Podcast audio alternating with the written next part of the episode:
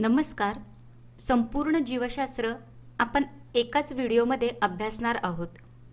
पेशी सजीवांचे एकक.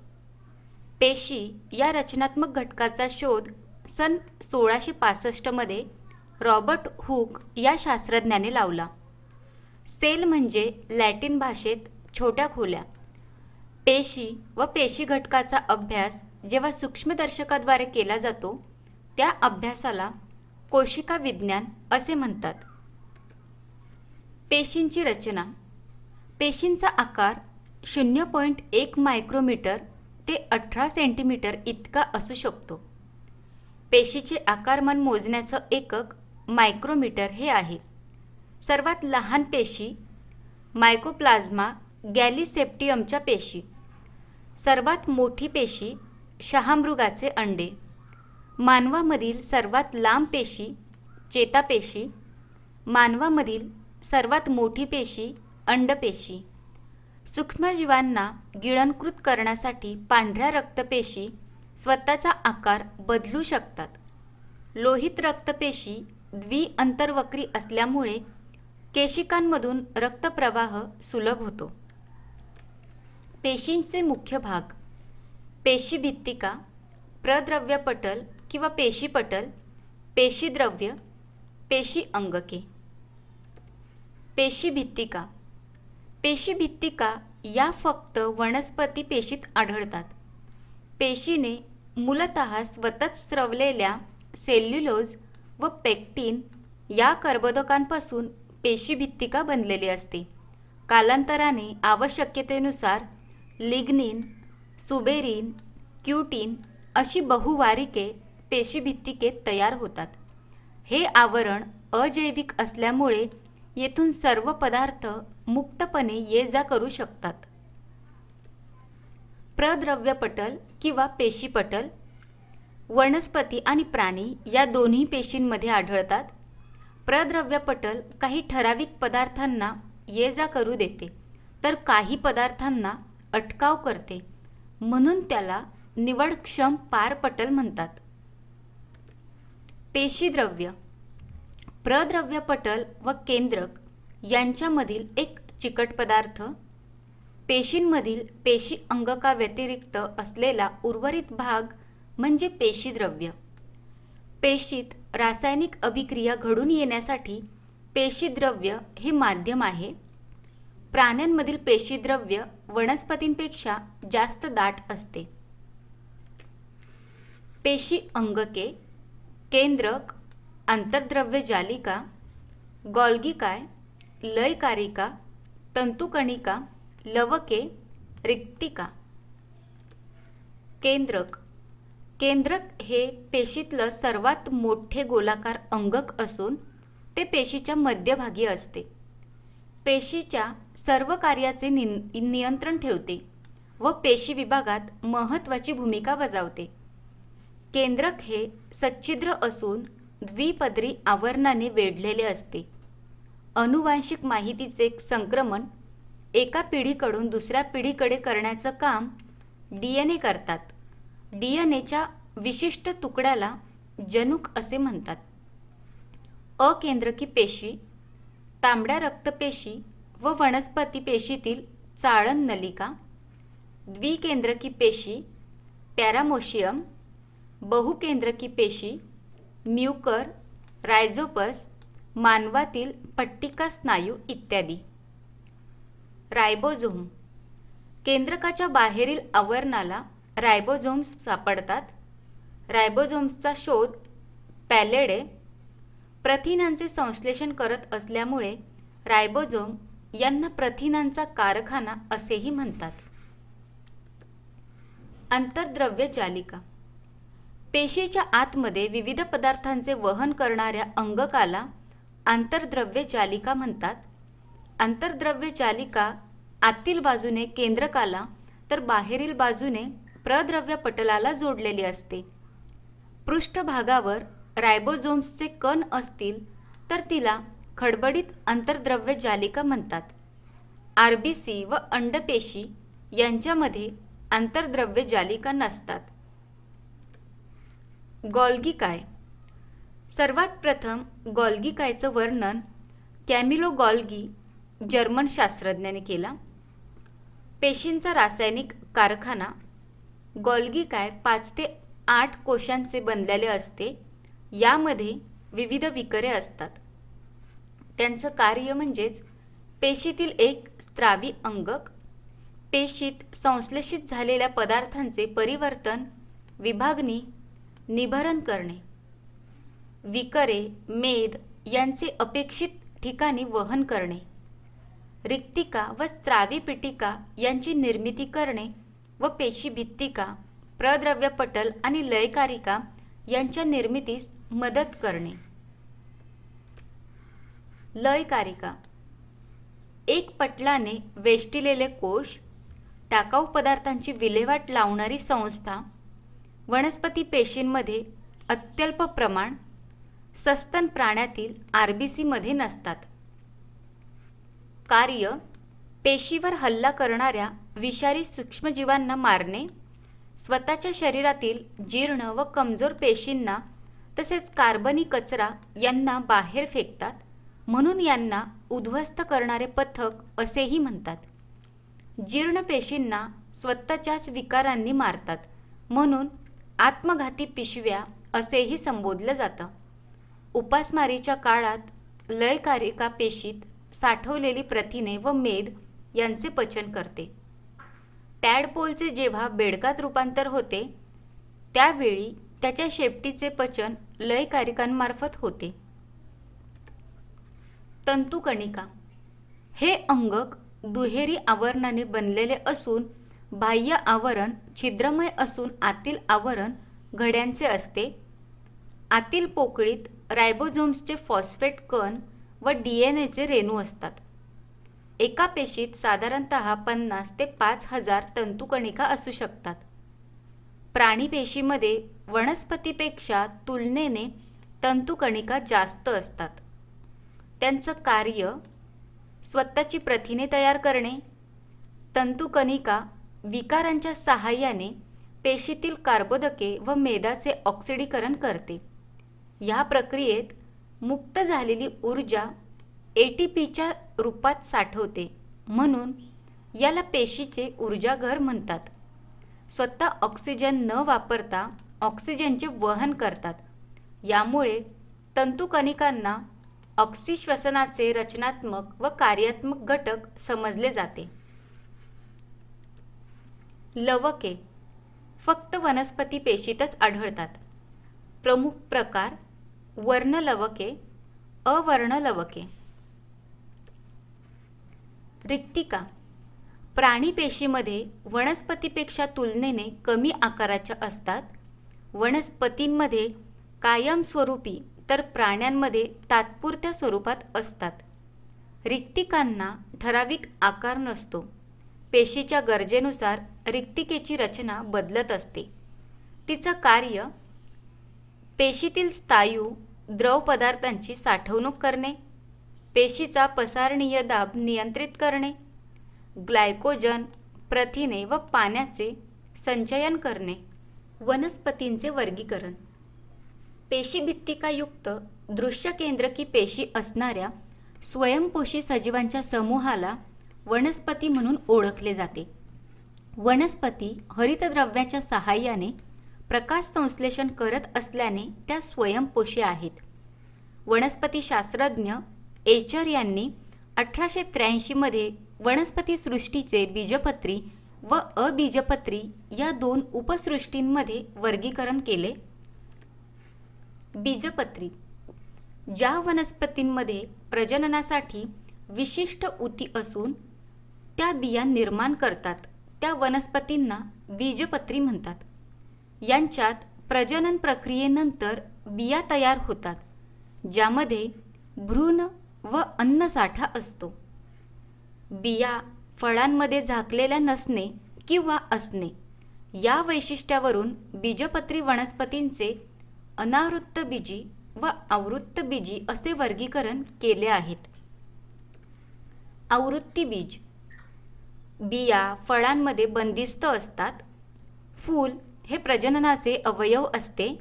उदाहरणार्थ मका मोहरी घेवडा हरभरा बॉल्फिया. आवृत्तीबीज वनस्पतींचे एकबीजपत्री व द्विबीजपत्री असे दोन उपप्रकार केले जातात. ज्यांच्या बियांचे दोन भाग होत नाहीत त्यांना एकबीजपत्री वनस्पती असे म्हणतात. ज्यांच्या बियांचे सहजपणे दोन भाग सुटे होतात त्यांना द्विबीजपत्री वनस्पती म्हणतात. अनावृत्ती बीज. या फळांमध्ये बंदिस्त नसतात म्हणजेच या प्रकारच्या वनस्पतींना फळे येत नाहीत. या वनस्पती बहुवार्षिक असतात. अनावृत्त बीज वनस्पतींच्या एकूण सत्तर प्रजाती व सातशे पंचवीस जाती आहेत. त्यापैकी भारतामध्ये सोळा प्रजाती व त्रेपन्न जाती आढळतात. काही अनावृत्त बीज वनस्पतींची वैशिष्ट्ये. सायकस वनस्पती सायनोबॅक्टेरिया सोबत आणि पायनस वनस्पती कवकांसोबत सहजीवन पद्धतीने राहतात. झिंक गोबायलोबा यांना जिवंत जीवाक्ष्म म्हणून ओळखतात. सॅमिया पिग्मी ही सर्वात लहान लहान अनावृत्त बीज वनस्पती आहे. अबीजपत्री. अपुष्प वनस्पती असून याला बिया येत नाहीत. आर. एच. विटकर या शास्त्रज्ञाने अबीजपत्री या गटाचे थॅलोफायटा ब्रायोफायटा व टेरिडोफायटा या तीन भागात विभाजन केले. थॅलोफायटा. या वनस्पती प्रामुख्याने पाण्यात वाढतात मूळ खोड पाने फुले असे विशिष्ट अवयव नसणाऱ्या हरितद्रव्यामुळे स्वयंपोषी असणाऱ्या वनस्पतींच्या या गटाला शैवाल म्हणतात. शैवालांची पेशीभित्तिका बाहेरून पेक्टिन तर आतून सेल्युलोज या दोन आवरणांनी बनलेली असते. सर्व प्रकारच्या शैवालांमध्ये क्लोरोफिल अ कॅरोटीन व झॅन्थोफिल ही रंगद्रव्य असतात. जगातील नव्वद टक्के प्रकाश संश्लेषण शैवाल करतात. शैवाल हे नाव लिनियस या शास्त्रज्ञाने दिले असून शैवालाच्या अभ्यासाला फायकोलॉजी असे म्हणतात. मॉरिस या शास्त्रज्ञाला शैवालाचा जनक असे म्हणतात आणि लाइंगर यांना भारतीय फायकोलॉजीचा जनक असे मानले जाते. ब्रायोफायटा ह्या गटातील वनस्पतींना वनस्पती सृष्टीचे उभयचर म्हटले जाते. कारण त्या ओलसर मातीत वाढतात. परंतु प्रजननासाठी मात्र त्यांना पाण्याची गरज भासते. त्यांच्यामध्ये शाकीय पद्धतीने प्रजनन होते. ब्रायोफायटा विभागातील वनस्पतींची रचना चपटी रिबिनीसारखी लांब असते व वनस्पतींना खरी मुळे खोड पाने नसतात. ब्रायोफायटाच्या अभ्यासाला ब्रायोलॉजी असे म्हणतात. हेडविक यांना ब्रायोलॉजीचा जनक म्हणून ओळखले जाते. टेरिडोफायटा या गटातील वनस्पतींना मुळे खोड पाने असे सुस्पष्ट अवयव असतात. पाणी व अन्न वहनासाठी स्वतंत्र उती असतात पण यांना फुले फळे येत नाहीत. या वनस्पतींमध्ये अलैंगिक प्रजनन हे बीजाणू निर्मितीद्वारे तर लैंगिक प्रजनन हे युग्मक निर्मितीद्वारे होते. अबीजपत्रातील सर्वात प्रगत व पृथ्वीवरील पहिली संवहनी संस्था अशी या गटाची ओळख आहे. सर्वात लहान टेरुडोफायटा अजोला तर सर्वात उंच टेरुडोफायटा अल्सोफिला हा आहे. थ्रिओफस्टला वनस्पतीशास्त्र टेरिडोफाइट्स व पर्यावरण यांचा जनक मानतात. प्राण्यांचे वर्गीकरण प्राण्यांचे वर्गीकरण दहा प्रकारात केले जाते. Porifera coelenterata platyhelminthes nematohelminthes annelida arthropoda mollusca echinodermata hemichordata chordata. Porifera या वर्गामध्ये गोड्या खाऱ्या अशा दोन्ही पाण्यात राहू शकणाऱ्या सजीवांचा समावेश होतो. कोणतीही हालचाल न करता ते अधात्रीशी संलग्न राहत असल्यामुळे त्यांना स्थानबद्ध प्राणी असे देखील म्हटलं जातं. त्यांच्या शरीरावर कॅल्शियम कार्बोनेटपासून बनलेले एक शुकिकांचे आवरण असते. हे सजीव अमोनिया पदार्थ उत्सर्जित करतात. या सजीवांमध्ये प्रजनन लैंगिक पद्धतीने किंवा मुकुलन या अलैंगिक पद्धतीने होते. पेरिफेरा हे प्राणी आहेत असे एलिझिया शास्त्रज्ञाने सांगितले तर पोरिफेरा ही संज्ञा ग्रँट यांनी दिली. सिलेंट्राटा या वर्गामध्ये जास्तीत जास्त समुद्रात आढळणारे प्राणी समाविष्ट आहेत. त्यांचे शरीर दंडाकृती किंवा छत्रीसारखे असते.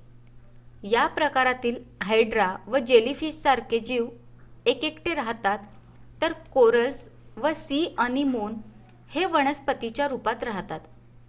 सिलेंट्राटा हे नाव ल्युकाट यांनी दिले आहे.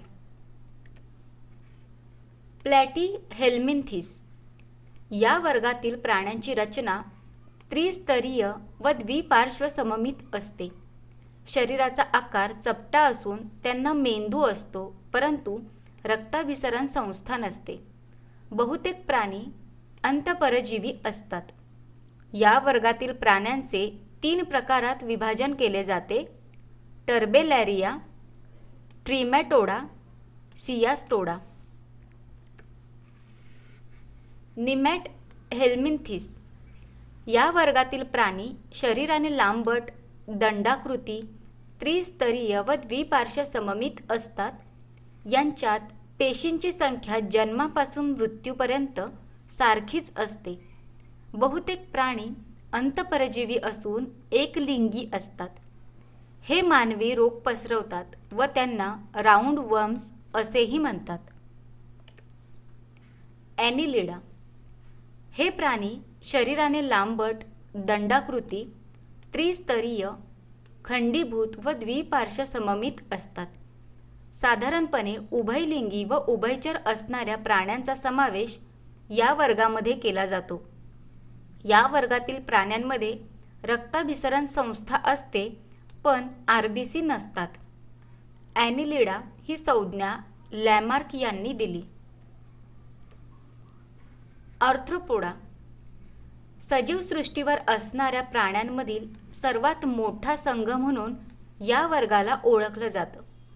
सार्वत्रिक आढळणारे त्रिस्तरीय व द्विपार्श्व सममित सजीवाचा येथे समावेश होतो. यांच्या शरीराभोवती कायटिनयुक्त बाह्य कंकाल असते. हे प्राणी एकलिंगी असूनही लैंगिक प्रजनन करतात. मोलुस्का हा वर्ग म्हणजे सजीव सृष्टीवरील प्राण्यांमधला दुसरा सर्वात मोठा संघ. शरीर त्रिस्तरीय व द्विपार्श्व सममित असून साधारणपणे हे प्राणी पाण्यात निवास करतात. या वर्गातील काही प्राण्यांच्या शरीराभोवती कॅल्शियम कार्बोनेट युक्त एक कठीण सुरक्षा कवच असते. याच वर्गामध्ये मोडणारा ऑक्टोपस हा प्राणी स्वतःचा रंग बदलण्याबरोबरच पोहणे चालणे व सरपटणे या तिन्ही क्रिया उत्तम पद्धतीने करू शकतो. मोलुस्का ही संज्ञा जॉहन स्टोन यांनी दिली. इकायनोड मार्टा.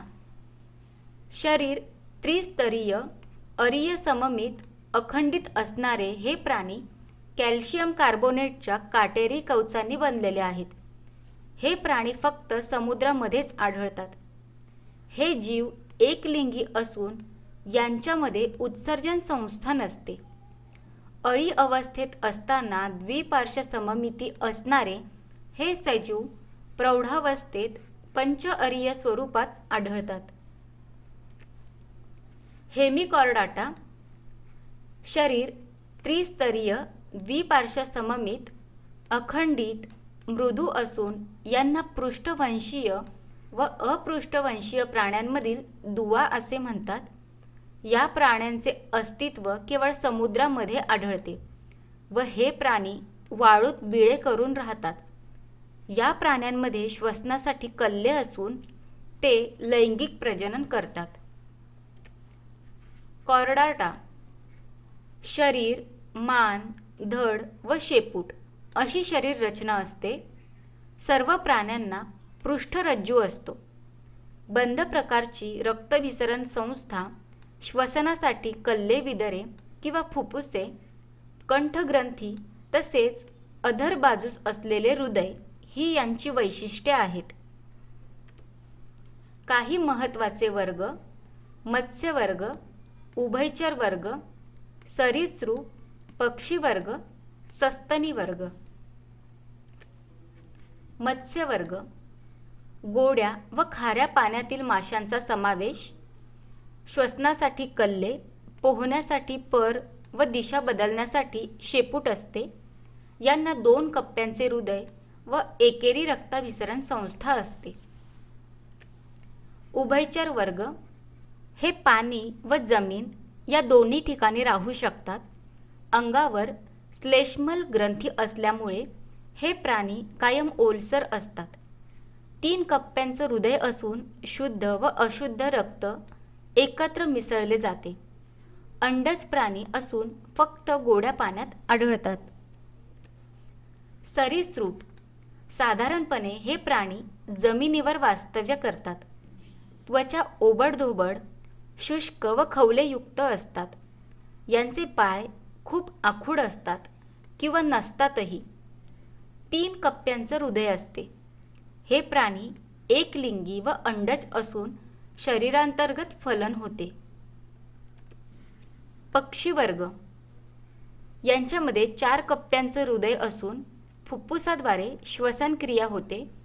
त्यांच्या त्वचेवर पिसांची निगा राखणाऱ्या प्रीनग्रंथी असतात. पक्ष्यांमधील ध्वनियंत्राला सिरिंग्स असे म्हणतात. उदाहरणार्थ पोपट घार घुबड मोर इत्यादी. सस्तनी वर्ग प्रामुख्याने भूचर प्राणी उष्ण रक्ताचे एकलिंगी व जरायुज प्राणी. यांना चार कप्प्यांचं हृदय असतं. घामग्रंथी स्तनग्रंथी व मेदग्रंथी असतात. उदाहरणार्थ गाय म्हैस शेळी हत्ती इत्यादी. जैवविविधता. सजीवांमधील एखाद्या जाती परिसंस्था बायोम किंवा पूर्ण पृथ्वीवरील विविधता. विटाकर यांची पंचसृष्टी वर्गीकरण पद्धत सृष्टी मोनेरा सृष्टी प्रोटिस्टा सृष्टी कवक सृष्टी वनस्पती सृष्टी प्राणी. सृष्टी मोनेरा जगातील सर्वात पहिले सजीव म्हणून ओळख विशेषत जीवाणूंची सृष्टी. सर्व सजीव एकपेशीय असून स्वयंपोषी किंवा परपोषी असतात. सृष्टी प्रोटिस्टा. अमिबासारख्या एकपेशीय सजीवांचा याच्यामध्ये समावेश होतो. स्वयंपोषी व परपोषी दोन्ही सजीवांचा समावेश होतो. सृष्टी कवक. बुरशीला कवक म्हणूनही संबोधलं जातं. कवक एकपेशीय किंवा बहुपेशीय असतात. यीस्ट हे एकपेशीय कवक आहे व अळंबी हे बहुपेशीय कवक आहे. काही कवकांची रचना साधी असते तर काहींची रचना गुंतागुंतीची असते. गुंतागुंतीच्या रचनेच्या कवकांची संख्या मोठी आहे. कवकांची रचना सामान्यतः तंतुमय असते. सर्व कवके बीजाणू तयार करतात आणि याच बीजाणूंपासून नवीन कवकाची निर्मिती होते. कवकामध्ये भूचर हा कवचाकाचा एक गट आहे. भूचर कुजलेल्या किंवा मृत वनस्पती किंवा प्राण्यांवर जगतात. सृष्टी वनस्पती. वनस्पती या बहुपेशीय असून यांना सेल्युलोजने बनलेली पेशी भित्तिका असते. हा वर्ग स्वयंपोषी असून इतर सर्व सजीवांसाठी हे अन्नाचे प्रमुख स्रोत आहे. सृष्टी प्राणी. प्राणी हे बहुपेशीय असून प्रद्रव्य पटल हेच बाहेरील आवरण असते. यांना पेशी भित्तिका नसते हा वर्ग पूर्णपणे परपोषी आहे. सूक्ष्मजीवांचे वर्गीकरण जीवाणू आदिजीव कवके शैवाले विषाणू. जीवाणू जीवाणूंचा आकार एक मायक्रोमीटर ते दहा मा मायक्रोमीटर आदी केंद्रकी असणारे हे सजीव एका पेशी रूपात देखील स्वतंत्र सजीव म्हणून जगतात. प्रजनन बहुधा द्विखंडी भवनाने होते. अनुकूल परिस्थितीत जीवाणू प्रचंड वेगाने वाढतात व वीस मिनिटात संख्येने दुप्पट होऊ शकतात. आदिजीव आकार सुमारे दोनशे मायक्रोमीटर. दृश्य केंद्रकी पेशी आढळणारे एकपेशीय सजीव. माती गोडे पाणी व समुद्रात आढळतात. काही आदिजीव इतर सजीवांच्या शरीरात राहतात व रोगास कारणीभूत ठरतात. प्रोटोझुवांच्या पेशी रचना हालचालींचे अवयव पोषण पद्धतीत यात विविधता आढळते. प्रजनन द्विखंडन पद्धतीने होते. कवके कवकांचा आकार सुमारे दहा मायक्रोमीटर ते शंभर मायक्रोमीटर. दृश्य केंद्रकी एकपेशी असणारे हे सूक्ष्मजीव कुजणारे पदार्थ वनस्पती व प्राण्यांची शरीरे कार्बनी पदार्थ यामध्ये आढळतात. मृतोपजीवी असून कार्बनी पदार्थांपासून अन्न शोषण करतात.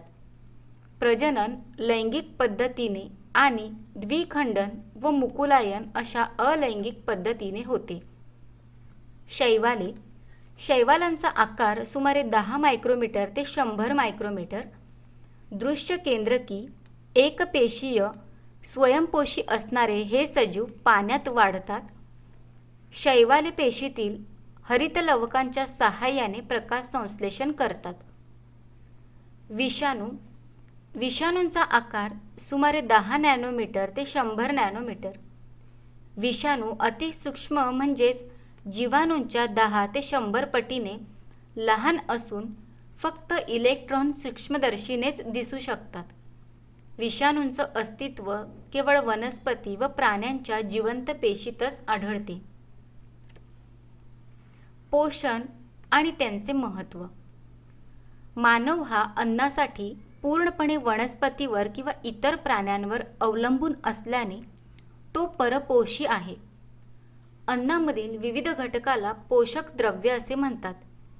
मानवाच्या निरोगी वाढीसाठी आवश्यक असणारे पोषण आणि त्याचे महत्त्व जाणून घेण्यासाठी महत्त्वाची असणारी काही पोषण द्रव्य कर्बोदके प्रथिने मेद जीवनसत्वे क्षार किंवा खनिजे. कर्बोदके नावाप्रमाणेच कर्बोदके कार्बन ऑक्सिजन व हायड्रोजन यांच्या अणूपासून बनलेले असतात. काही कर्बोदके पाण्यात विरघळतात त्यांना शर्करा असे म्हणतात. मानवाला दैनंदिन जीवनात मिळणाऱ्या एकूण ऊर्जेपैकी सुमारे साठ ते सत्तर टक्के ऊर्जा ही फक्त कर्बोदकांपासून मिळते. एक ग्रॅम कर्बोदकापासून साधारण चार कॅलरी ऊर्जा मिळते. शरीराच्या गरजेनुसार ती आपल्याला ऊर्जा देतात व उरलेले यकृतामध्ये ग्लुकोजच्या रूपात तर स्नायूमध्ये ग्लायकोजेनच्या रूपात साठवली जातात. कर्बोदकांचे स्रोत गहू तांदूळ बटाटे रताळी मूग मका दूध दुधाचे पदार्थ इत्यादी. प्रथिने मानवाला दैनंदिन जीवनात मिळणाऱ्या एकूण ऊर्जेपैकी सुमारे दहा ते बारा टक्के ऊर्जा ही फक्त प्रथिनांपासून मिळते. शरीर बांधणीसाठी प्रथिने उपयुक्त असतात. पाच वर्षाखालील बालकांच्या आहारातील प्रथिनांच्या अभावामुळे त्यांना सुकटी सुजवटी हा विकार जडला जातो. वाढ खुंटणे वजन कमी होणे पोट फुगणे त्वचा सैल होणे पातळ केस ही त्याची काही लक्षणं आहेत.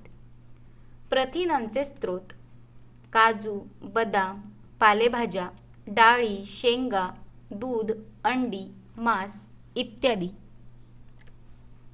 मेद किंवा स्निग्ध पदार्थ कार्बन ऑक्सिजन व हायड्रोजन यांच्या रेणूपासून बनलेले व पाण्यात अविद्राव्य असणारे चरबीयुक्त पदार्थ म्हणजेच मेद. मानवाला दैनंदिन जीवनात मिळणाऱ्या एकूण ऊर्जेपैकी सुमारे पंधरा ते वीस टक्के ऊर्जा ही फक्त मेदापासूनच मिळते.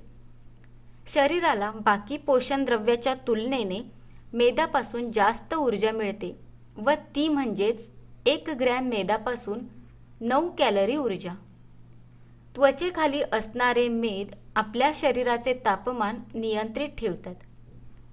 शरीरात बरीचशी संप्रेरके मेदाच्या स्वरूपात असतात. कोलेस्ट्रॉल हे देखील एक मेदच आहे ज्याचे प्रमाण मानवी शरीरात सुमारे साठ ग्रॅम असते.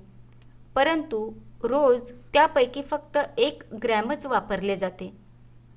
मेदाचे स्रोत शेंगदाणे सोयाबीन सरकी मोहरी दूध लोणी तूप अंडी मांस इत्यादी. जीवनसत्वे जलविद्राव्य म्हणजेच पाण्यात विरघळणारी ब आणि क स्निग्ध विद्राव्य स्निग्ध पदार्थात विरघळणारी अ ड ई आणि के ही जीवनसत्वे स्निग्ध विद्राव्य आहेत. अजीवनसत्व पाण्यात विरघळत नाही पण मेदात विरघळते. अजीवनसत्वामुळे दृष्टी चांगली राहते हाडांची वाढ होते आणि फुफ्फुसे व रक्त यांचं पोषण होतं. या जीवनसत्वामुळे शरीराचे जंतुसंसर्गापासून संरक्षण होते. या जीवनसत्वाच्या कमतरतेमुळे रातांधळेपणा होतो. गाजर रताळी टोमॅटो पालक तांबडा भोपळा सोयाबीन आंबा संत्री कोथिंबीर अळू दूध लोणी चीज प्राण्याचे यकृत मासे अंड्याचा पिवळा बलक इत्यादींमध्ये अजीवनसत्व असते.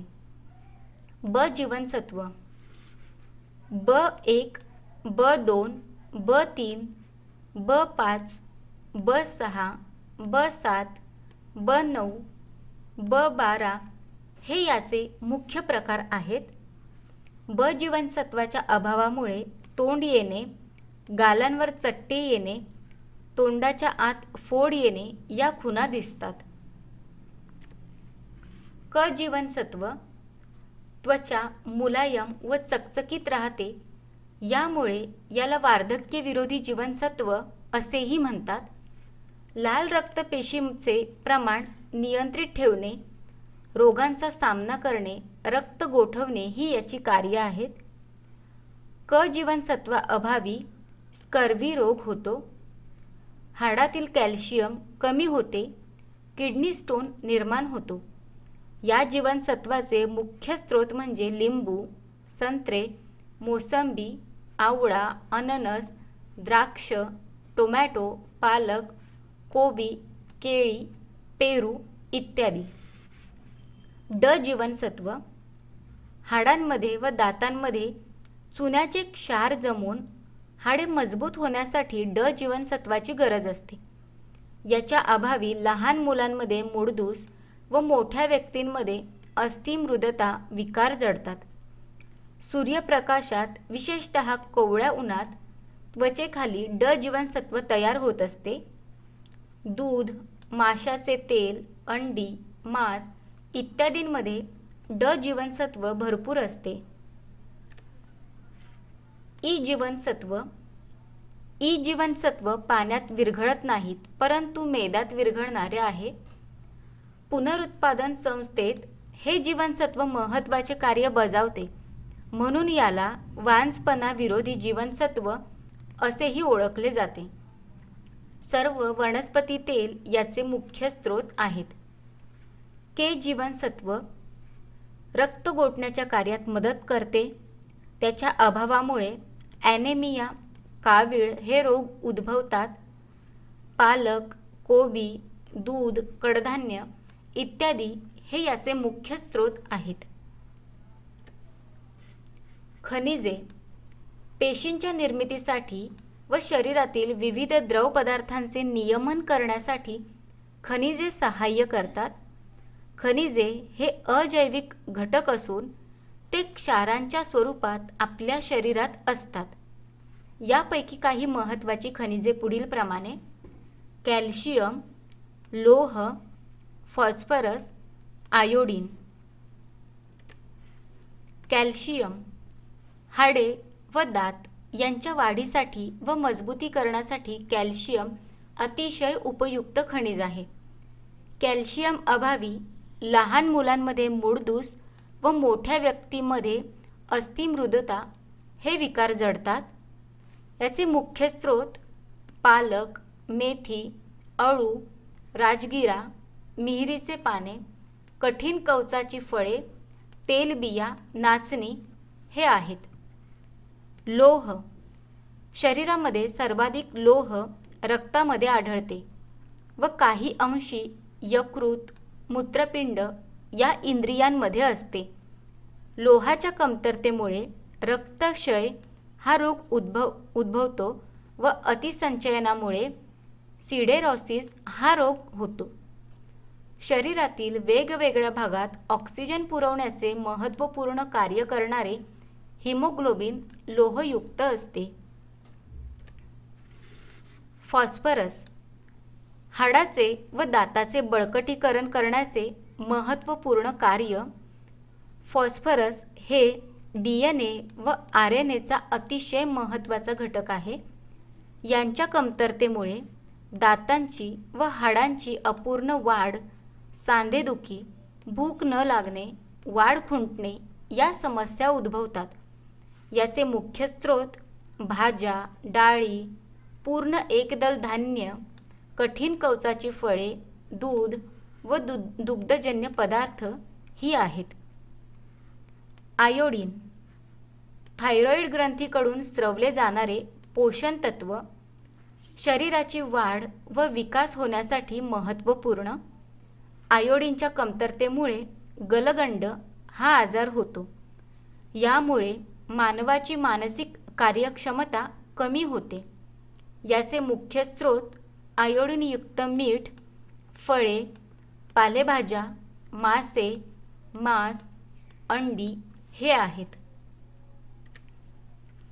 रक्ताभिसरण संस्था.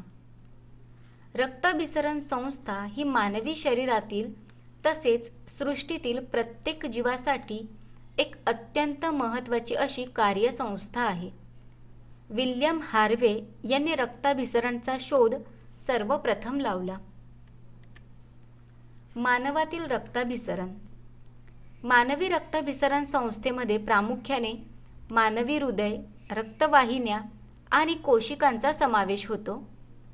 रक्त नेहमी रक्तवाहिन्यांमधून वाहत असते.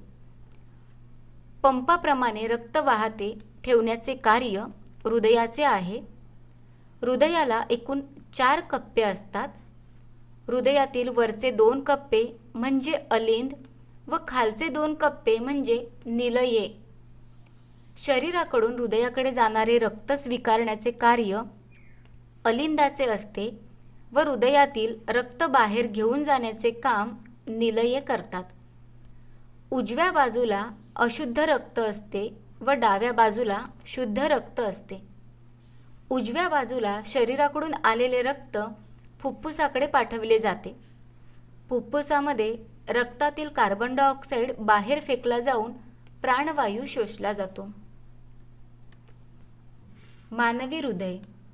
मानवी हृदयाचे वजन दोनशे पन्नास ते तीनशे पन्नास ग्रॅम असून त्याचा आकार हाताच्या मुठी एवढा असतो.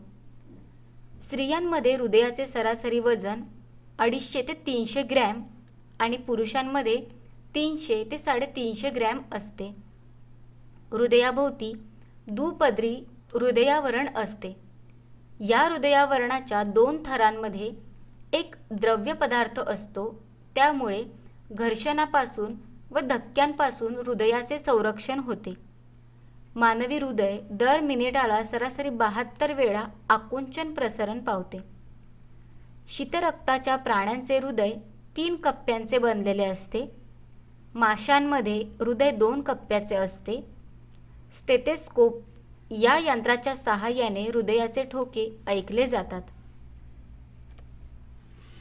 रक्तवाहिन्या धमनी किंवा रोहिणी हृदयापासून शरीराच्या वेगवेगळ्या भागांकडे रक्त नेणाऱ्या वाहिन्यांना धमन्या म्हणतात. धमन्या शरीरामध्ये खोलवर असतात. फुफ्फुस धमनी व्यतिरिक्त इतर सर्व धमन्या ऑक्सिजनयुक्त रक्त वाहून नेतात. फुफ्फुस धमनी ही अशुद्ध रक्ताचे वहन करते. शिरा सर्व शिरांमधून कार्बन डायऑक्साईडयुक्त रक्त वाहून नेलं जातं. शिरांमध्ये रक्तदाब अतिशय कमी असल्यामुळे यांच्या भित्तिका पातळ व आतून पोकळीयुक्त असतात. केशवाहिनी धमनी व शिरा यांना जोडणाऱ्या रक्तवाहिन्या. एकाच थराने बनलेली पातळ पेशी भित्तिका रक्त आणि पेशी यांच्यातील वायूची अन्नाची व उत्सर्जित पदार्थाची देवाणघेवाण केवळ केशवाहिन्यांमार्फत होते. रक्त मानवी शरीरामध्ये शरीराच्या आठ टक्के वजना एवढे रक्त असते. मानवी रक्ताचा सामू म्हणजेच पी एच सात पॉईंट चार असतो. रक्तामध्ये रक्तद्रव्य आणि रक्तपेशी असतात. रक्तद्रव. रक्तामधील पंचावन्न टक्के भाग रक्तद्रवाचा असतो. रक्तद्रवामध्ये नव्वद टक्के पाणी सात टक्के रक्तरस प्रथिने आणि तीन टक्के असेंद्रिय द्रव्य असतात. तसेच रक्तद्रवात ग्लुकोज अमिनो आम्ले आणि मेदाम्ल यांसारखी अन्नद्रव्य देखील असतात. रक्तपेशी यामध्ये प्रामुख्याने पुढील तीन घटकांचा समावेश होतो. पहिला आर बी सी म्हणजेच लाल रक्तपेशी. दुसरा डब्ल्यू बी सी म्हणजेच पांढऱ्या रक्तपेशी. आणि तिसरा प्लेटलेट्स म्हणजेच बिंबिका किंवा रक्तपट्टिका. आर बी सी केंद्रक नसलेल्या या गोलाकार रक्तपेशी आकाराने अतिशय लहान असतात. हिमोग्लोबिन या घटकामुळे रक्ताला लाल रंग प्राप्त होतो. पुरुषांपेक्षा स्त्रियांमध्ये आर बी सीचे प्रमाण कमी असते. आर बी सीची निर्मिती अस्थिमज्जेत होते व त्या सुमारे शंभर ते एकशे सत्तावीस दिवस जगतात. W B C. आकाराने मोठ्या केंद्रकयुक्त असणाऱ्या या रक्तपेशी अमिबा सदृश्य व रंगहीन असतात. यांचा आकार आर बी सीपेक्षा जास्त असतो. पांढऱ्या पेशींची निर्मिती अस्थिमज्जेत होते व त्यांचे आयुर्मान केवळ तीन ते चार दिवस इतके कमी असते. या पेशींचे पाच प्रकार आहेत. बेसोफिल इओसिनोफिल न्यूट्रोफिल मोनोसाइट्स व लिम्फोसाइट्स. प्लेटलेट्स.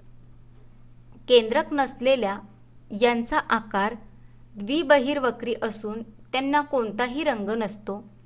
या रक्तपेशी फक्त सस्तन प्राण्यांमध्येच आढळतात व त्या रक्त गोठवण्याच्या क्रियेमध्ये भाग घेतात. आकाराने या अतिशय लहान असतात. रक्तपट्टिका केवळ पाच ते दहा दिवसच जिवंत राहू शकतात. मानवी रक्तगट. रक्तातील प्रतिजन आणि प्रतिपिंडे या दोन प प्रथिनांवर आधारित रक्ताचे ए बी ए बी आणि ओ असे चार प्रमुख गट असून आर एच पॉझिटिव्ह व आर एच निगेटिव्ह असे या प्रत्येक गटाचे दोन प्रकार मिळून आठ रक्तगट होतात. रक्तदाता जी व्यक्ती रक्त देते तिला रक्तदाता म्हणतात. रक्तग्राही ज्या व्यक्तीला रक्त दिले जाते ती व्यक्ती म्हणजे रक्तग्राही. ओ गटाचे रक्त इतर सर्व गटांना देता येते. तर ए बी गटाची व्यक्ती सर्वांकडून रक्त घेऊ शकते. म्हणून ओ रक्तगटाला सर्व योग्य दाता म्हणतात तर ए बी रक्तगटाला सर्व योग्य ग्राही म्हणतात. रक्तदाब. हृदय हा एक स्नायूंनी बनलेला पोकळ अवयव आहे. त्याच्या तालबद्ध हालचालीमुळे आकुंचन पावणे आणि प्रसरण पावणे रक्त शरीरभर फिरत असते. शरीरात रक्त वाहताना रक्तवाहिन्यांवर जो दाब पडतो किंबहुना ज्या दाबाने रक्त सर्व शरीरातील रक्तवाहिन्यातून फिरत असते त्या दाबाला रक्तदाब असे म्हणतात. सर्व अवयवांना त्यांच्या त्यांच्या आवश्यकतेप्रमाणे रक्तपुरवठा मिळण्यासाठी हा विशिष्ट प्रकारचा दाब आवश्यक असतो. तो निर्माण होण्यासाठी हृदयाची लयबद्ध हालचाल रक्तवाहिन्यांची लवचिकता रक्ताचे प्रमाण हृदयाची गती आणि शरीरातील इतर स्रावांचे परिणाम या गोष्टी जबाबदार असतात. हृदय आकुंचन पावते तेव्हा रक्त जोराने रक्तवाहिन्यांमध्ये ढकलले जाते. त्याचा रक्तवाहिन्यांच्या अंतरस्तरावर दाब अधिक असतो. त्या दाबाला सिस्टॉलिक रक्तदाब असे म्हणतात. जेव्हा हृदय आरामदायी पूर्वस्थितीत येते तेव्हा रक्तवाहिन्यांचा अंतरस्तरावरील दाब कमी होतो. त्याला डायास्टोलिक रक्तदाब असे म्हणतात. वयाच्या पन्नास वर्षापर्यंत सिस्टॉलिक रक्तदाब हा एकशे दहा ते एकशे चाळीस असायला हवा. आणि डायास्टोलिक रक्तदाब हा नव्वदच्या पेक्षा कमी असायला हवा. सिस्टोलिक रक्तदाब हा एकशे चाळीसच्या वर किंवा डायस्टॉलिक रक्तदाब हा नव्वदपेक्षा जास्त असेल तर अशा व्यक्तींना उच्च रक्तदाब किंवा अतिरक्तदाब आहे असं समजावं. श्वसन संस्था श्वास आत घेणे आणि बाहेर सोडणे एवढ्यापुरतीच श्वसनाची क्रिया मर्यादित नसते. सात्मीकरण झालेल्या म्हणजेच पचन झालेल्या अन्नापासून ऊर्जामुक्त करण्याची क्रिया म्हणजे श्वसन. श्वासोच्छवास. यामध्ये फुप्फुसे व फुप्फुस धमनीतील रक्त यांच्यात ऑक्सिजन आणि कार्बन डायऑक्साईड यांची देवाणघेवाण होते. या क्रियेला विसरण असे म्हणतात. श्वासातील ऑक्सिजन फुफ्फुसामध्ये वेगळा होऊन रक्तात मिसळला जातो. तर रक्तातील कार्बन डायऑक्साईड फुफ्फुसांमध्ये उच्चवासाद्वारे मिसळला जातो व त्यानंतर फुफ्फुसातून शरीराबाहेर टाकला जातो. मानवी श्वसन संस्था. रक्तातील कार्बन डायऑक्साईडचे प्रमाण जास्त असल्यास श्वसनाचा वेग वाढतो. मानवातील श्वसन संस्थेत अनुक्रमे पुढील घटकांचा समावेश असतो. बाह्य नाकपुड्या घसा ग्रसनी किंवा स्वरयंत्र श्वसन नलिका श्वसनी फुप्फुसे वायुकोश. बाह्य नाकपुड्या. मानवी श्वसन क्रिया ही नागपुड्यांपासून सुरू होते. नागपुड्यातून हवा आत जाताना ती केसामार्फत गाळली जाते. म्हणून हवेतील धुळीचे कण माती असे टाकाऊ घट घटक फुफ्फुसापर्यंत पोहोचले जाऊ शकत नाही. घसा. हा घटक श्वसन नलिका व अन्न नलिका या दोन्हीही क्रियेत भाग घेतो. श्वासनलिका अन्ननलिकेच्या पुढे असते. श्वासनलिकेच्या वरच्या बाजूस एक झाकण असते. अन्ननलिकेत अन्न जाताना या झाकणामुळे श्वासनलिका झाकली जाते. त्यामुळे श्वासनलिकेत बहुधा अन्नाचे कण शिरत नाहीत. इतर वेळी श्वासनलिका उघडी असते. ग्रसनी किंवा स्वरयंत्र. घशाद्वारे आलेला वायू श्वसन नलिकेकडे कंठाद्वारे जातो. श्वसन नलिका या भागाद्वारे आवाज निर्माण करू शकते. म्हणून या भागाला ध्वनीचा डब्बा असेही म्हणतात. स्वरयंत्र किंवा कंठ यामध्ये व्होकल कॉर्ड नावाची एक कॉर्ड असते ज्यामुळे आवाज तयार होतो. श्वसन नलिका श्वसन नलिकेचे रूपांतर श्वसनात होऊन ती दोन्ही फुप्फुसांना जोडलेली असते. श्वासनलिकेचा सुरुवातीचा भाग स्वरयंत्रामुळे फुगलेला असतो. छातीमध्ये श्वासनलिकेला दोन फाटे फुटतात. एक फाटा उजव्या फुप्फुसाकडे तर दुसरा डाव्या फुफ्फुसाकडे जातो. वायूचं वहन करणे हे तिचं मुख्य कार्य आहे. श्वसनी उजवी श्वसनी ही डाव्या श्वसनीपेक्षा अधिक रुंद आखूड व अधिक उभी असते. फुप्फुसांमध्ये श्वसनीचे रूपांतर अनेक लहान शाखांमध्ये होते. या सर्व लहान शाखांना श्वसनिका म्हणतात. फुप्फुसे छातीच्या पोकळीत हृदयाच्या डाव्या व उजव्या बाजूस एक एक फुप्फुस असते. प्रत्येक फुप्फुसावर दुपदरी आवरण असते. त्यालाच फुप्फुस आवरण म्हणतात. फुप्फुसे स्पंजाप्रमाणे स्थितिस्थापक असतात. फुप्फुसे लहान लहान कप्प्यांनी बनलेले असतात. त्यामुळे वायुकोश त्याला म्हणतात. फुफ्फुसांमध्ये होणारी वायूंची देवाणघेवाण. फुफ्फुसातील वायुकोशांभोवती रक्त वाहत असताना वायूची सतत देवघेव चालू असते. रक्तातील तांबड्या पेशींमध्ये हिमोग्लोबिन हे लोहयुक्त प्रथिन असते. वायुकोशात आलेल्या हवेतील ऑक्सिजन हिमोग्लोबिन शोषून घेते. वायुकोश श्वसनिकांच्या टोकाशी फुग्यासारख्या दिसणारे वायुकोश असतात. वायुकोशामध्येच विसरण प्रक्रियेद्वारे ऑक्सिजन आणि कार्बन डायऑक्साईड या वायूंची देवाणघेवाण होते. वायुकोश हा फुफ्फुसाचा रचनात्मक व कार्यात्मक घटक आहे. संपूर्ण फुफ्फुस हे वायुकोशांनी बनलेले असते. पचन संस्था. मानवी पचन संस्था. मानवी पचन संस्था मुख्य अन्ननलिका व पचन ग्रंथी यांनी बनलेली असते. अन्ननलिकेत प्रामुख्याने पुढील घटकांचा समावेश होतो. मूख ग्रासनी ग्रासिका जठर लहान आतडे मोठे आतडे. मूख मानवी पचनाची क्रिया मुखापासून सुरू होते. मुखातील दातांद्वारे अन्न बारीक केले जाते. व या बारीक अन्नाची चव कळण्याचे कार्य पुढे जीभ करते. जिभेवर चव जाणण्यासाठी रुचिकलिका असतात.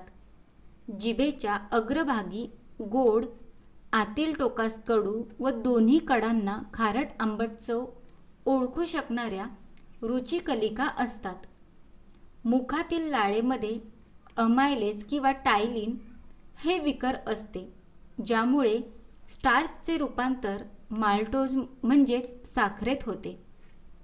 ग्रासने अन्ननलिका व श्वसननलिका यांचा सामूहिक मार्ग असून मुखामध्ये बारीक झालेले अन्न ग्रासनीद्वारे पुढे ढकलले जाते. हे अन्न श्वसन नलिकेत जाऊ नये म्हणून अपील गद्वार मदत करते.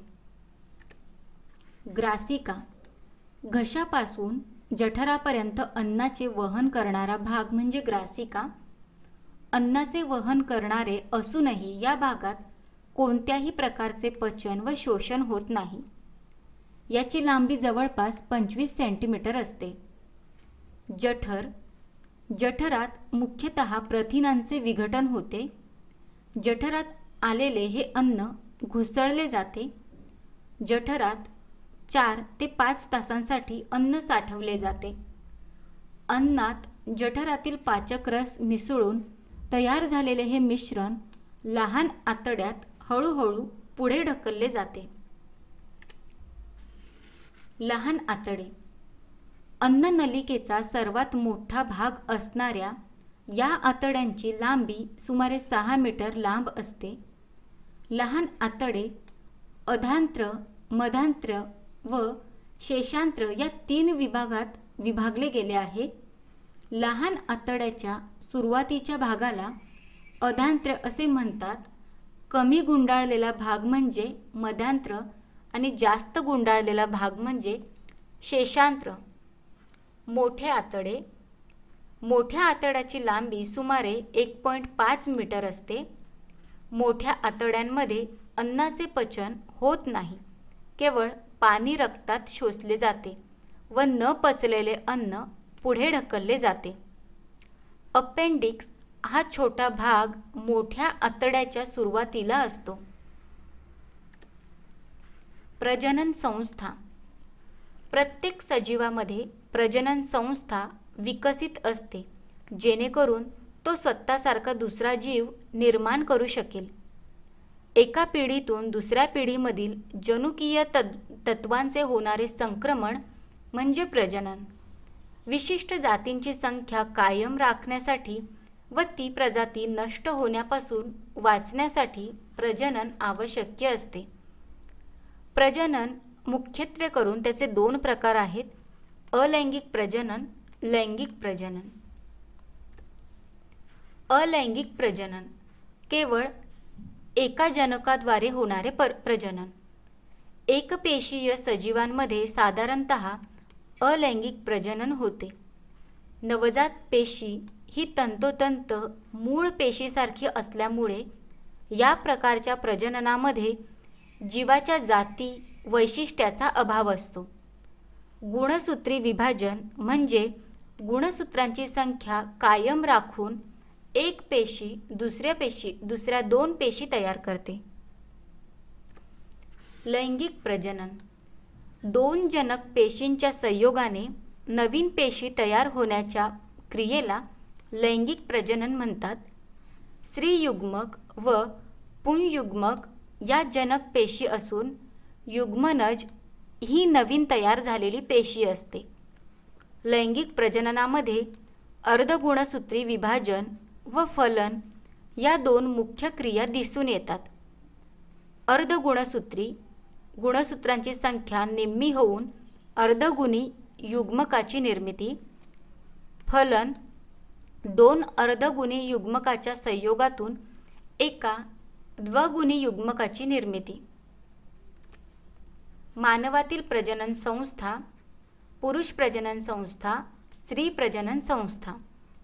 पुरुष प्रजनन संस्था ऋषण व क्षिक्ष्ण हे पुरुष प्रजनन संस्थेचे मुख्य अवयव आहेत. ऋषण पुरुषातील प्राथमिक प्रजनन अवयव पुरुषातील युग्मक पेशीची म्हणजेच शुक्राणू पेशींची निर्मिती ऋषणामध्ये होते. टेस्टोस्टॅरॉन नावाचा संप्रेरक स्रवणाऱ्या ग्रंथीचा हा एक प्रकार आहे. वृषणकोश जवळपास सहा मीटर लांबी असून येथे अपरिपक्व शुक्राणूंचा विकास व साठा केला जातो. शुक्राणूवाहिनी या नलिकेद्वारे शुक्राणू वाहिले जात असून ते मूत्रोत्सर्जित मार्गापर्यंत पोहोचवले जातात. या नलिकेची लांबी साधारणत चाळीस सेंटीमीटर असते. शुक्राशय व प्रोटेस्ट ग्रंथी शुक्राशय हे शुक्राणूचे पोषण करणारे शुक्राशय द्राव स्रवते ज्यामध्ये फ्रुक्टोज ही शर्करा असते जी शरीरात इतरत्र कोठेही तयार होत नाही. वीर्य तयार होण्यास शुक्राशय द्राव प्रोटेस्ट ग्रंथीद्राव व शुक्राणू मदत करतात. प्रत्येक वेळी पुरुषांमध्ये तीन ते चार मिली एवढे वीर्य बाहेर पडत असते ज्यामध्ये साठ टक्के शुक्राशय द्राव तीस टक्के प्रोटेस्ट द्राव आणि दहा टक्के शुक्राणू असतात. शिष्ण पुरुष प्रजनन संस्थेच्या या भागाद्वारे फलनाच्या जागी शुक्राणूचे वहन केले जाते. शुक्राणू हे मुख्यतः तीन भागांनी बनलेले असते. एक डोके जनुकीय माहितीचा साठा. दुसरा मधला भाग ऊर्जा निर्माण करण्यासाठी तंतुकणिका असतात. आणि तिसरा शेपूट शुक्राणूस अंडापेशीपर्यंत पोहोचवण्यास मदत करते. स्त्री प्रजनन संस्था. योनी गर्भाशय अंडवाहिनी व अंडाशय हे स्त्री प्रजनन संस्थेचे प्रमुख अवयव आहेत. योनी. योनी मार्ग ते गर्भाशयापर्यंत असणारी स्नायूयुक्त नलिका म्हणजेच योनी. हा मुलाला जन्म देण्याचा मार्ग असल्यामुळे याला जन्मनलिका असेही म्हणतात. तरुण स्त्रियांमध्ये त्याची लांबी सुमारे दहा सेंटीमीटर असते. मासिक स्राव शरीराबाहेर टाकणे शुक्राणूंना प्रवेश देणे ही योनीची कार्य आहेत. गर्भाशय शरीरातील सर्वात मजबूत स्नायू व जास्तीत जास्त आकुंचन व प्रसरणाची क्षमता असलेला भाग असल्यामुळे या ठिकाणी गर्भ वाढणे व तो बाहेर ढकलण्यास मदत होते. गर्भाशयाची जाडी साधारणत दोन सेंटीमीटर आणि लांबी सात पॉईंट पाच सेंटीमीटर असते. अंडवाहिनी अंडाशय व गर्भाशय यांना जोडणारी नलिका. दोन्ही बीजांडकोशाजवळ प्रत्येकी एक अंडवाहिनी असते. अंडवाहिनीच्या अंपुला या थोड्याशा रुंद भागात फलन घडून येते. अंडवाहिनी सुमारे दहा सेंटीमीटर ते अकरा पॉईंट पाच सेंटीमीटर लांब असते. अंडाशय. स्त्रियांमधील प्राथमिक प्रजनन अवयव असून अंडाशय हे स्त्रीमधील जननग्रंथी असते. हे एक अंतस्रावी ग्रंथीचा प्रकार आहे जे स्त्रियांमध्ये इस्ट्रोजन हे संप्रेरक स्रावते. मुलीच्या जन्माच्या वेळी तिच्या शरीरामध्ये वीस ते चाळीस लाख अंडपेशी असतात. तारुण्यावस्थेत केवळ चारशे परिपक्व होतात व उर्वरित नष्ट होतात. तेव्हा या उरलेल्या अंडपेशीचा विकास करणे हेच अंडाशयाचे मुख्य कार्य असते. अनुवांशिकता.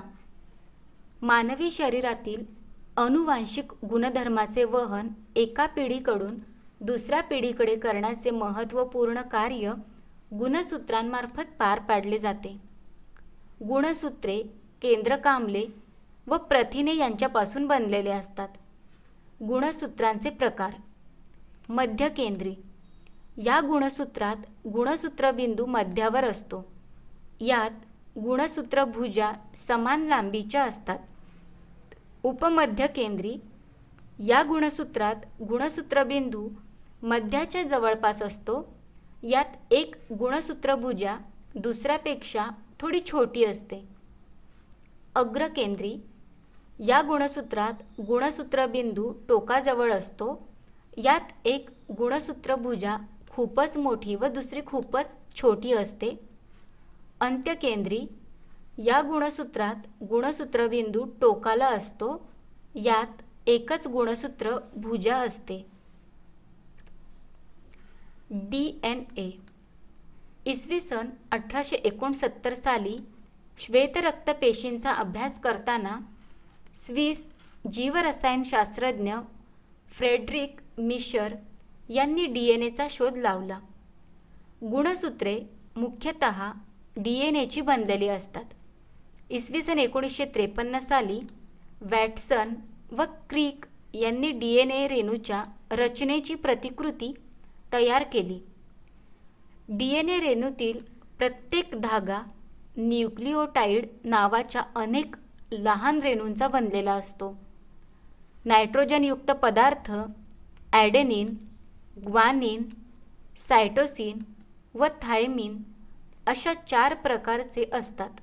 त्यापैकी ॲडेनिन व ग्वानिन यांना प्युरिन्स म्हणतात तर सायटोसिन व थायमिन यांना पिरिमिडिन्स म्हणतात.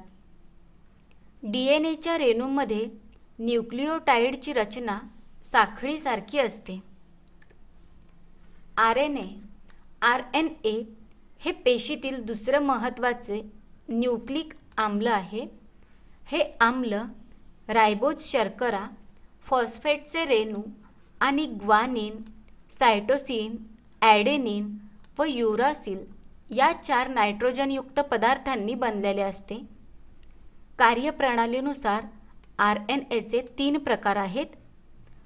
Ribosomal R N A ribosome अंगकाचा घटक असलेला आर एन एचा रेणू रायबोझोम प्रथिन संश्लेषणाचे काम करतात. दुसरा आहे मेसेंजर आर एन ए पेशी केंद्रकामध्ये असलेल्या जनुकांमधील अर्थात डी एन एच्या साखळीवरील प्रथिनांच्या निर्मितीविषयीचा संदेश प्रथिनांची निर्मिती करणाऱ्या रायबोझोमपर्यंत नेणारा दूत रेणू transfer R N A M R N एवरील संदेशानुसार अमिनो आम्लाच्या रेणूंना रायबोझोमपर्यंत आणणारा आर एन एचा रेणू. उत्सर्जन संस्था. प्रत्येक सजीवाच्या पेशीमध्ये सतत जैवरासायनिक क्रिया घडत असतात.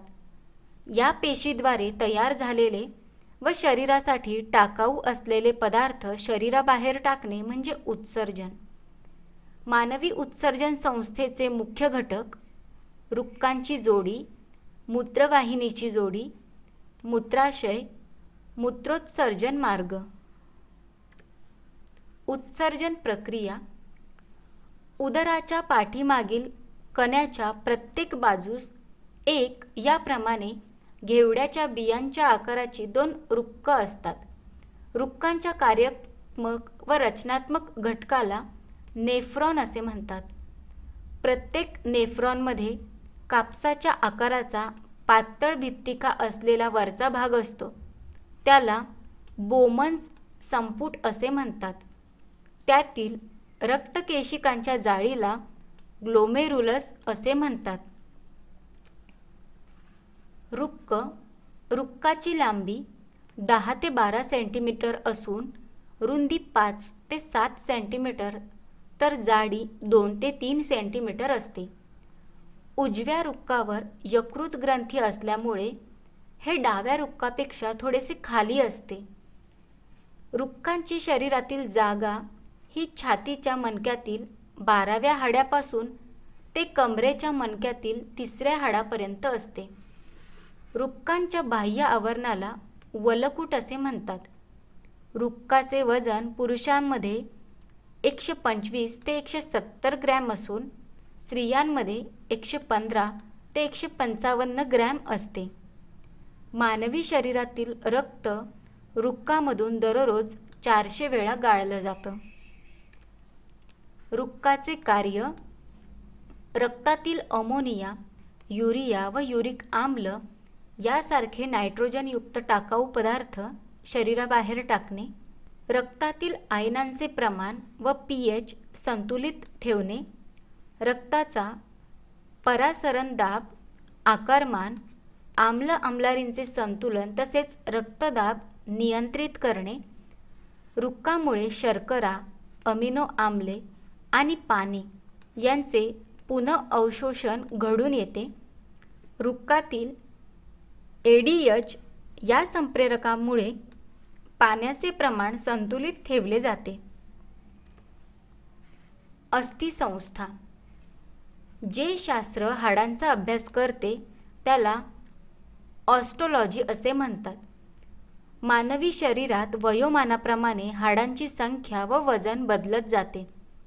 शरीराच्या एकूण वजनाच्या जवळपास अठरा टक्के वजन हे केवळ हाडांचं असतं. मानवी अस्थिसंस्था. बाल्यावस्थेत म्हणजे अगदी अर्भकामध्ये हाडांची संख्या दोनशे सत्तर एवढी असते. वयोमानानुसार प्रौढ व्यक्तींमध्ये हाडांची संख्या दोनशे सहा इतकी कमी होते. कारण वयानुसार बालकांमधील काही हाडे एकमेकांना जोडली जातात. मानवी हाडे ही कॅल्शियम मॅग्नेशियम इत्यादीची साठवणूक करतात. मानवी हाडांमध्ये कॅल्शियम नव्वद टक्के कॅल्शियम फॉस्फेट साठ टक्के तर कॅल्शियम कार्बोनेट हे काही प्रमाणात असतात. मानवाच्या एका हातातील तळ हातांमध्ये तेरा हाडे असतात आणि बोटामध्ये चौदा हाडे असतात. दंडामध्ये युमेरस या नावाचं हाड असतं. मानवाच्या एका पायातील तळ पायात बारा हाडे असतात आणि त्यांच्या बोटामध्ये चौदा हाडे असतात. गुडघ्याच्या खाली पायामध्ये टिबिया व फिबुडा फिबुला ही हाडे असतात. त्यापैकी टिबिया हे हाड शरीराच्या आतल्या बाजूस असते तर फिबुला हे बाहेरील बाजूस असते. मांडीमध्ये फेमर व गुडघ्यामध्ये नी बोन किंवा पटेला ही हाडे असतात. प्रत्येक हातात व प्रत्येक पायात प्रत्येकी तीस हाडे असतात. छातीच्या पिंजराच्या बगड्यात एकूण चोवीस हाडे असतात. कवटीमध्ये एकूण बावीस हाडे असतात. प्रत्येक कानात तीन हाडे असतात. मानवी शरीरातील सर्वात मोठे हाड मांडीचे हाड असते व सर्वात लहान हाड काडाचे अस कानाचे हाड असते. सांध्यांचे प्रकार. दोन हाडे ज्या ठिकाणी एकमेकांना जोडली जातात तेथे सांध्यांची निर्मिती होते. सांध्यांचे पुढील प्रमाणे एकूण तीन प्रकार केले जातात. एक बिजागिरीचा सांधा. हाडांची हालचाल एकाच दिशेने शक्य असते. या सांध्यांची हालचाल एकशे ऐंशी अंश कोनात होत असते. दुसरा प्रकार उखळीचा सांधा. हाडांची हालचाल दोन किंवा अधिक दिशेने शक्य असते. या सांध्यांची हालचाल तीनशे साठ अंश कोनात होत असते. तिसरा प्रकार सरकता सांधा. हाडे फक्त एकमेकांवर सरकू शकतात. उती व उतींचे प्रकार. समान रचना असणाऱ्या व समान कार्य करणाऱ्या पेशींच्या समूहाला उती असे म्हणतात. सजीवांमध्ये निरनिराळ्या उती एकत्र येऊन अवयव बनतात व हे अवयव एकत्र येऊन अवयव संस्था बनते. उदाहरणार्थ पचन संस्था श्वसन संस्था उतींचा अभ्यास करणाऱ्या शास्त्राला उतीशास्त्र असे म्हणतात. प्राणी उती अभिस्तर उती संयोजी उती स्नायू उती चेता उती अभिस्तर उती अभिस्तर उतीमध्ये पेशी एकमेकींचा अतिशय चिटकून व जवळजवळ असतात. या उती तंतुमय पटलाने खालच्या उतीपासून वेगळ्या झालेल्या असतात. त्वचा तोंडातील स्तर रक्तवाहिन्यांचे स्तर हे अभिस्तर उतीपासून बनलेले असतात. अभिस्तर उतींचे प्रकार सरळ पट्टकी अभिस्तर या उती आकाराने अतिशय बारीक व चपट्या असतात. तसेच या नाजूक अस्तर तयार करतात. दुसरा प्रकार स्तरित पट्टकी अभिस्तर नावाप्रमाणेच या ऊतींच्या रचनेमध्ये एकावर एक असे थर असतात. हे त्वचेच्या बाह्य स्तरात आढळून येतात. या ऊती अवयवांचे संरक्षण करण्याचे व त्यांची झीज थांबवण्याचं मुख्य कार्य करतात. तिसरा प्रकार आहे स्तंभीय अभिस्तर. नावाप्रमाणेच या उतींची रचना स्तंभाप्रमाणे असते. आकाराने लांबट असून त्या आतड्याच्या आतील स्तरात असतात. पचन झालेल्या अन्नातील पोषणद्रव्यांचे शोषण करणे व पाचकरस स्रवणे हे स्तंभीय अभिस्तर ऊतींचे मुख्य कार्य आहे. रोमक स्तंभीय अभिस्तर. ज्या स्तंभीय अभिस्तर ऊतींना केसासारखे रोमक असतात त्यांना रोमक स्तंभीय अभिस्तर ऊती म्हणतात. या उती आतड्यांच्या आतील स्तरात असतात. या उती प्रामुख्याने श्वसन मार्गात आढळतात. घनाभरूप अभिस्तर. नावाप्रमाणेच या उती घनाकृती असतात. या उती रुक्कनलिकाच्या आतील स्तर लाळग्रंथीच्या नलिका या ठिकाणी आढळतात. लाळ स्रवण्यासाठी यांचा उपयोग होतो. ग्रंथील अभिस्तर. क्वचित वेळी अभिस्तर उतींच्या आतील बाजूस घड्या पडतात व त्यामुळे बहुपेशीय ग्रंथी तयार होतात. त्यांना ग्रंथील अभिस्तर उती म्हणतात. संयोजी उती. संयोजी उती हा मानवी शरीरातील सर्वात प्रचलित आणि व्यापकपणे वितरित उती प्रकार आहे. शरीरातील विविध अवयव आणि उतींना एकमेकींना जोडण्याचे व शरीरातील अवयवांना आधार देण्याचे काम संयोजी उती करतात. संयोजी उती या जेली सदृश्य द्रवरूपात स्वतःच्या पेशींना सामावून घेतात. संयोजी उतींचे प्रकार अस्थि या अतिशय मजबूत असतात व शरीरातील मुख्य अवयवांना आधार देण्याचे कार्य करतात. अस्थींमार्फत शरीराची आधार चौकट बनवली जाते. अस्थिपेशी या कॅल्शियम आणि फॉस्फरसच्या संयुगापासून बनलेल्या जेली सदृश द्रवात घट्ट रुतलेल्या असतात. रक्त. रक्त हे द्रवरूप संयोजी उती असून हे ज्या द्रवात सामावलेले असते त्याला रक्तद्रव असे म्हणतात. हे रक्तद्रव प्रथिने क्षार संप्रेरके लोहित रक्तकणिका श्वेतरक्तकणिका व रक्तपट्टिका यांनी बनलेले असते. शरीराच्या विविध भागांकडे रक्तातील वायू अन्नातील पोषणद्रव्य व संप्रेरके यांचे वहन करण्याचे कार्य रक्त करते. अस्थिबंध अतिशय लवचिक व त्याचबरोबर मजबूत असणारे हे अस्थिबंध सजीवातील दोन हाडांना एकमेकांशी जोडण्याचे कार्य करतात. आकृतीबंध स्थिर राहण्यास मदत करण्याचे कार्यही अस्थिबंध करतात. स्नायुरज्जू. स्नायुरज्जू तंतुमय व कमी लवचिक असूनही खूप मजबूत असतात. यांच्याद्वारे स्नायू हाडांशी जोडले जातात व अस्थि किंवा आकृतीबंधाची हालचाल होऊ शकते. कास्थी. शरीरभर विस्तृत भागात विखुरलेल्या असून कास्थीमुळे हाडांच्या सांध्याच्या ठिकाणी नरमपणा येतो. या पेशी नाक कान श्वसन नलिका व स्वरयंत्रातील पोकळीत असतात. विरल उती आंतर इंद्रियांना आधार देणे उतींची झीज भरून काढणे व अवयवांच्या आतील भाग भरणे हे यांचे मुख्य कार्य असते. चेतातंतू अस्थिमज्जा रक्तवाहिन्यांच्या सभोवताली आणि उती त्वचा व स्नायू यांच्या दरम्यान विरल उती वास्तव्य करतात. चरबीयुक्त युती. या युती त्वचेखाली रुक्कांच्या सभोवताली आढळतात. यांच्या पेशी मेदपिंडाने युक्त असतात. तसेच या उती उष्णतारोधक म्हणून कार्य करतात. स्नायू उती. स्नायू उती या स्नायू तंतूच्या लांब पेशीपासून बनलेल्या असतात.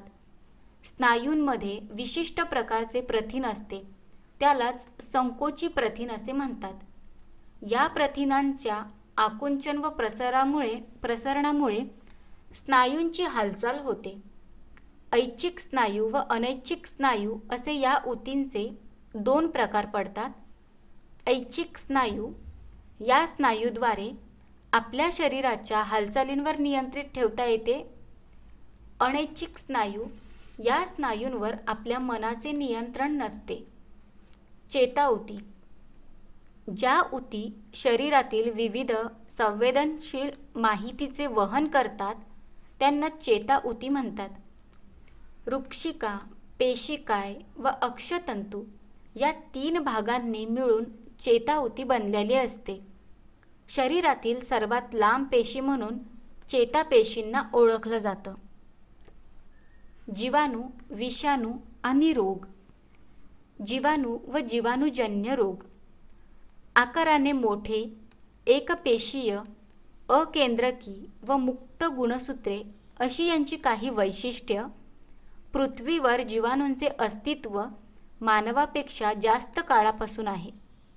जीवाणू हे कुठल्याही वातावरणात तग धरू शकतात.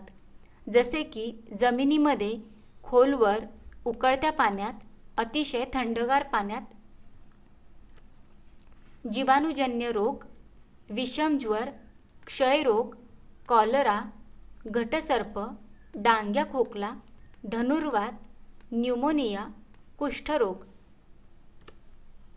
विषमज्वर जीवाणू साल्मोनेला टायफी प्रसार दूषित अन्न व पाणी घरमाशीद्वारे अवयव आतड्यांचा प्रादुर्भाव लक्षणे मळमळ डोकेदुखी अतिसार भूक मंदावणे खूप ताप येणे पोटावर व छातीवर पुरळ येणे उपचार निदान करण्यासाठी विडाल टेस्ट औषध म्हणून क्लोरोमासेटिन.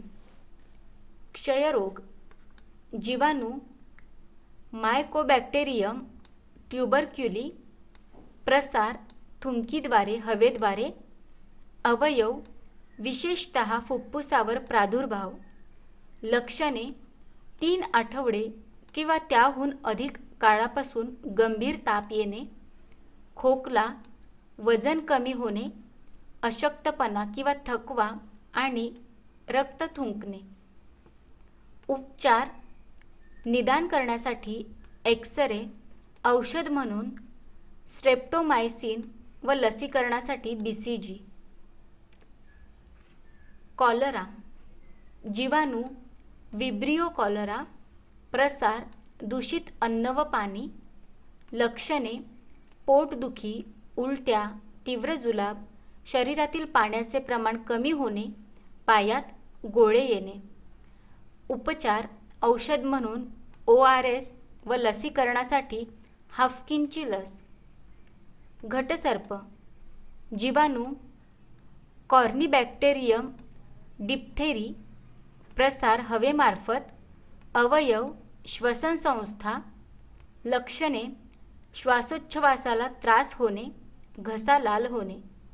उपचार औषध म्हणून पेनिसिलिन व लसीकरणासाठी त्रिगुणी लस. डांग्या खोकला जीवाणू हिमोफिलस पर्ट्युसिस प्रसार हवेमार्फत अवयव श्वसनसंस्था लक्षणे तीव्र खोकला छातीत दुखणे उपचार लसीकरणासाठी त्रिगुणी लस. धनुर्वात जीवाणू क्लॉस्ट्रिडियम टिटॅनी प्रसार ओल्या जखमेतून अवयव मध्यवर्ती चेतासंस्था लक्षणे ताप तीव्र वेदना दातखिळी बसणे. उपचार लसीकरणासाठी त्रिगुणी लस. न्यूमोनिया जीवाणू डिप्लोकोकस न्यूमोनी प्रसार हवेमार्फत अवयव फुफ्फुसावर सूज येणे लक्षणे छाती दुखणे श्वसनासाठी त्रास थंडी वाजून येणे ताप आणि घाम येणे आणि खोकला. उपचार औषध पेनिसिलिन. कुष्ठरोग जीवाणू मायकोबॅक्टेरियम लेप्री प्रसार रक्त दवबिंदू अवयव परिघीय चेतासंस्था लक्षणे त्वचा कोरडी पडणे त्वचेवर चट्टे सुरकुत्या पडणे बोटं झडणे विषाणू व विषाणूजन्य रोग. विषाणू हे नाव पॅस्टियर या शास्त्रज्ञाने दिले. विषाणूंना ठराविक पेशी रचना नसल्यामुळे ते अपेशीय स्वरूपाचे असतात व विषाणूंमध्ये पेशीरस पेशीभित्ती काही नसते. विषाणूंमध्ये एकतर डी एन ए असतात किंवा आर एन ए असतात. दोन्हीही एकत्र असत नाही. सर्वच विषाणू घातक असतात व यांच्यामुळे वनस्पती व प्राणी यांच्यामध्ये रोग निर्माण होतात. विषाणूंचा आकार अतिशय सूक्ष्म असल्याने ते फक्त इलेक्ट्रॉन मायक्रोस्कोपने पाह पाहिले जाऊ शकतात. विषाणूजन्य रोग कांजण्या देवी रोग गोवर polio swine flu rabies hepatitis गालफुगी rubella AIDS.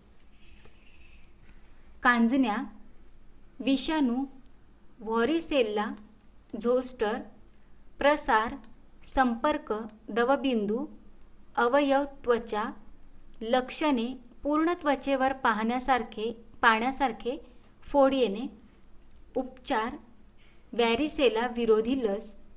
हा रोग एकदा होऊन गेल्यान गेल्यावर दुसऱ्यांदा होत नाही. त्याची रोगप्रतिकारक क्षमता जन्मभर टिकते. देवी रोग विषाणू वॅरिओला प्रसार द्रवबिंदूच्या मार्फत अवयव त्वचा लक्षणे आंधळेपणा ताप अंगावर पुरळ उपचार देवीची लस. गोवर विषाणू मिस्कोवायरस प्रसार हवा द्रवबिंदू तसेच संपर्कामार्फत अवयव त्वचा लक्षणे लाल रंगाचे पुरळ ताप उपचार एम एम आर त्रिगुणी लस.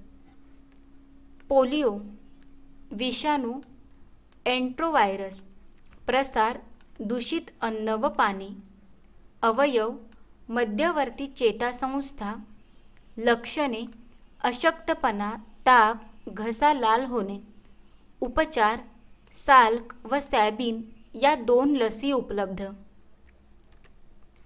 स्वाईन फ्लू विषाणू एच वन एन वन प्रसार हवा अवयव श्वसनसंस्था लक्षणे ताप खोकला थकवा घसा लाल होणे छातीत दुखणे. उपचार औषध म्हणून टॅमीफ्लू फ्ल्यूवीर रेलेन्स आणि लसीकरणासाठी वॅक्सिग्रीप त्रिगुणी लस. रेबीज विषाणू रॅब्डोव्हायरस प्रसार कुत्रा मांजर ससा माकड यांसारखे रेबीज झालेले प्राणी चावल्यामुळे अवयव मध्यवर्ती चेतासंस्था लक्षणे अशक्तपणा ताप हातापायावर सूज येणे उपचार रेबीज विरोधी लस. हेपॅटायटिस विषाणू ए बी सी डी व ई हे पाच प्रकारचे विषाणू प्रसार ए आणि ई अन्न व पाण्यामार्फत होतात तर बी सी व डी रक्ताद्वारे किंवा लैंगिक प्रजननाद्वारे पसरले जातात. अवयव यकृत. लक्षणे त्वचा व डोळे पिवळे पडणे पोटदुखी मळमळ भूक मंदावणे गर्द पिवळी लघवी राखाडी रंगाची मैला. उपचार ए बी आणि डीसाठी लस उपलब्ध आहे परंतु सी व e ईसाठी लस उपलब्ध नाही. गालफुगी विषाणू पॅरामिक्झो व्हायरस प्रसार थेट संपर्कामुळे अवयव लाळग्रंथी लक्षणे गाल फुगणे अन्न व पाणी पिण्यास त्रास होणे. उपचार एम एम आर त्रिगुणी लस. रुबेला विषाणू मिक्झो प्रसार संपर्क अवयव मानेची ग्रंथी लक्षणे ग्रंथीचा आकार वाढणे शरीरावर चट्टे येणे उपचार एम एम आर त्रिगुणी लस एड्स विषाणू एच आय व्ही प्रसार लागण झालेल्या व्यक्तीसोबत असुरक्षित लैंगिक संबंध रक्ताशी थेट संबंध संक्रमित आईकडून बाळाला ड्रग्ज घेणाऱ्या लोकांना संक्रमित सुया ब्लेड्स इत्यादी अवयव ठराविक अवयवावर होणारा रोग नाही. लक्षणे एड्स हा अनेक रोगांचा समूह असल्यामुळे या रोगात क्षयरोग किन्व संक्रमण यांसारख्या संधिसाधू संक्रामक रोगांची लागण होते. उपचार लस उपलब्ध नाही. निदान इलिजा ही चाचणी करतात. धन्यवाद.